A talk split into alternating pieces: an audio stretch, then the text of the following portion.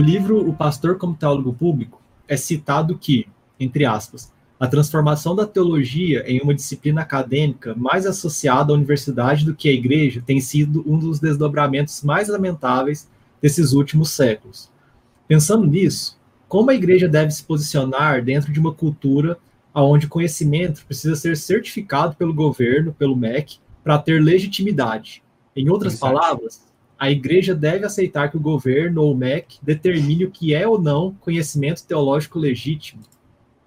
É, o Igor escreveu um texto hoje que ele publicou. Ele, ele mandar o link aqui depois para vocês. Manda aí, depois o Pedro vai mandar para vocês aí. Eu falo justamente sobre isso. E foi uma conversa nossa já também, né, Pedro? A gente já conversou sobre isso, foi, é, foi. sobre sobre formações livres, né? É um tema polêmico, mas ele é necessário. É, a, bom, existe um texto aí do Roger Scruton, né, chamado Fim da Universidade. Ele foi traduzido para o português, está publicado no site da, da ABC2. É só buscar no Google. É, chama Fim da Universidade. Roger Scruton, né, alguns de vocês sabem, o filósofo que morreu recentemente. É, e então, basicamente, Roger Scruton vai falar o seguinte: que, particularmente no campo das ciências humanas, né, a teologia está aí mais ou menos nesse viés, a, a, existe uma crise. Qual a crise? A crise de que as ciências humanas hoje têm seguido um lastro pós-estruturalista, relativista, muito perspectivista também, desconstrucionista, são termos técnicos, desculpe, mas a ideia é de que o conhecimento, na verdade, precisa o tempo inteiro estar sob suspeita, né? E que o conhecimento precisa ser sempre criticado de alguma maneira. Então, aí no final, é, conhecer, se a gente pode chamar assim, nas ciências humanas, em alguns segmentos, se tornou quase sinônimo de desconstruir conhecimento. Né? Então, todo conhecimento tem que estar sob suspeita o tempo inteiro. Aí um cara, um sujeito, que queira, sei lá, estudar Platão de verdade. Aí, às vezes, ele vai para uma instituição acadêmica e nem sempre ele consegue estudar Platão de verdade, porque as pessoas passam grande parte do tempo desconstruindo qualquer tipo de conhecimento, inclusive o conhecimento platônico, ou se é que tem algum, alguma, algum conteúdo digno do termo sobre platonismo, né, na, na, na academia atualmente. Então, assim, claro, existem exceções? Com certeza, claro que existem. Mas a grande realidade, pelo menos na minha, no meu caso, a minha formação em pedagogia, eu me lembro que pelo menos é, eu sei que na filosofia do Pedro foi uma, uma exceção para algumas questões, mas eu me lembro é, claramente, na minha formação em pedagogia, que pelo menos metade do meu curso, para não dizer dois terços da minha formação, eram temas relacionados a teorias políticas, sociologia, esse, trabalhar essa, esse senso materialista histórico de leitura da realidade, etc, etc. E, assim, independente do que você acha sobre, sobre essa tendência né, política, sociológica, é, eu esperava que numa formação em pedagogia eu tivesse conhecimentos pedagógicos, tivesse conhecimento sobre métodos, sobre didática, sobre como o aluno aprende mais e melhor. Tinha que ter mais conteúdo de psicologia da aprendizagem do que de política, né? É, aí você vai falar, ah, mas educação é um ato político. Claro, a gente pode discutir isso também. Mas, mas a, a, grande verdade é que quando a pessoa entra num curso como esse, ela espera conhecimento sobre o que ela vai fazer na vida real. A vida real que ela vai dar aula, ela tem um currículo, precisa ensinar matemática melhor, ensinar português melhor, e aí a carga horária de metodologia do ensino de método, né, de matemática e português é um, um semestre. Então você fica louco, você fica louco. E a pessoa que quer conhecer acaba não conhecendo, acaba não, não, não conhecendo, né?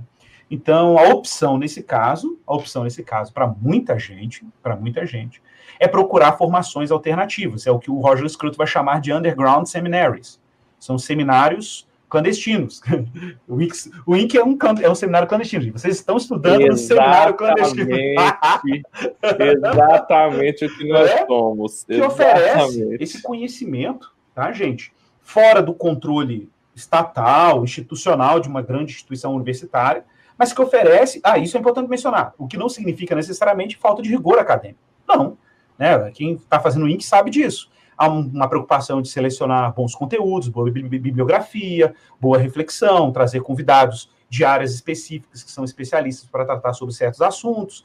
Então, o fato de ser livre não é sinônimo de baixa qualidade. Não, ao contrário, às vezes você vai encontrar conhecimento autêntico nessas instâncias livres, mais do que na universidade, dependendo, dependendo do contexto, dependendo do que você está procurando. Agora, eu não acho também, Pedro, assim, isso é uma conversa, né?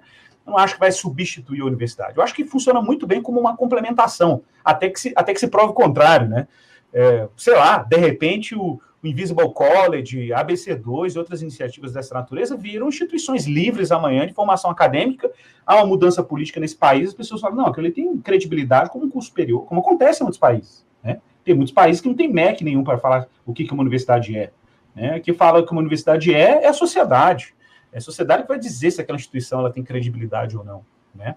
Então, mas a gente ainda tem muito essa, essa, essa, esse peso né, do MEC. Claro, gente, de outros campos aqui, medicina, etc., física, sei lá, engenharia, conversa mudaria. Mas nas ciências humanas, eu acho que a gente precisa tirar grande proveito desses espaços e que mais apareçam, sabe? Iniciativas desse tipo apareçam mais, de oferecer conhecimento. Por exemplo, o cristão sofre com esse dilema.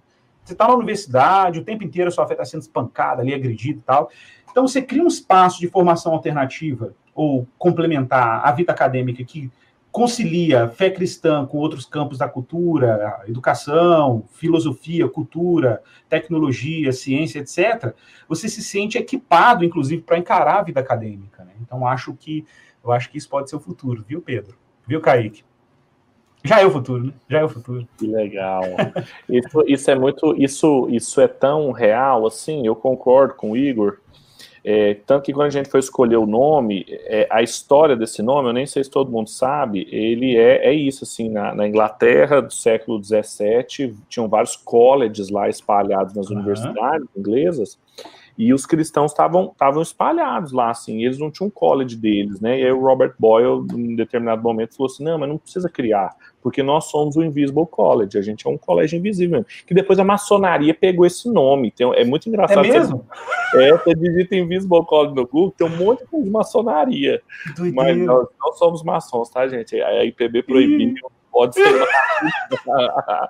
Mas a ideia é exatamente essa, exatamente essa. Eu também acho que, é, que, não vai substituir a universidade, principalmente naqueles cursos que precisam das, das hard skills, né? Competências é... duras de medicina e tal, assim, não dá para substituir. Mas cursos que, que demandam uma aplicabilidade nas soft skills, essa, essas, esse diálogo, essa exegese cultural, assim, é, é, é, a área de tecnologia, o Kaique lê e ouve muito sobre isso, assim, bem, a Google dá treinamento e certificação para uma série de áreas da tecnologia que as pessoas que as pessoas reconhecem. E a própria Google já começou a contratar gente que não tem certificado em determinadas áreas. Então, assim, é um, é um sinal. Longínquo, mas é um sinal. Uhum, uhum. É isso aí. É isso aí.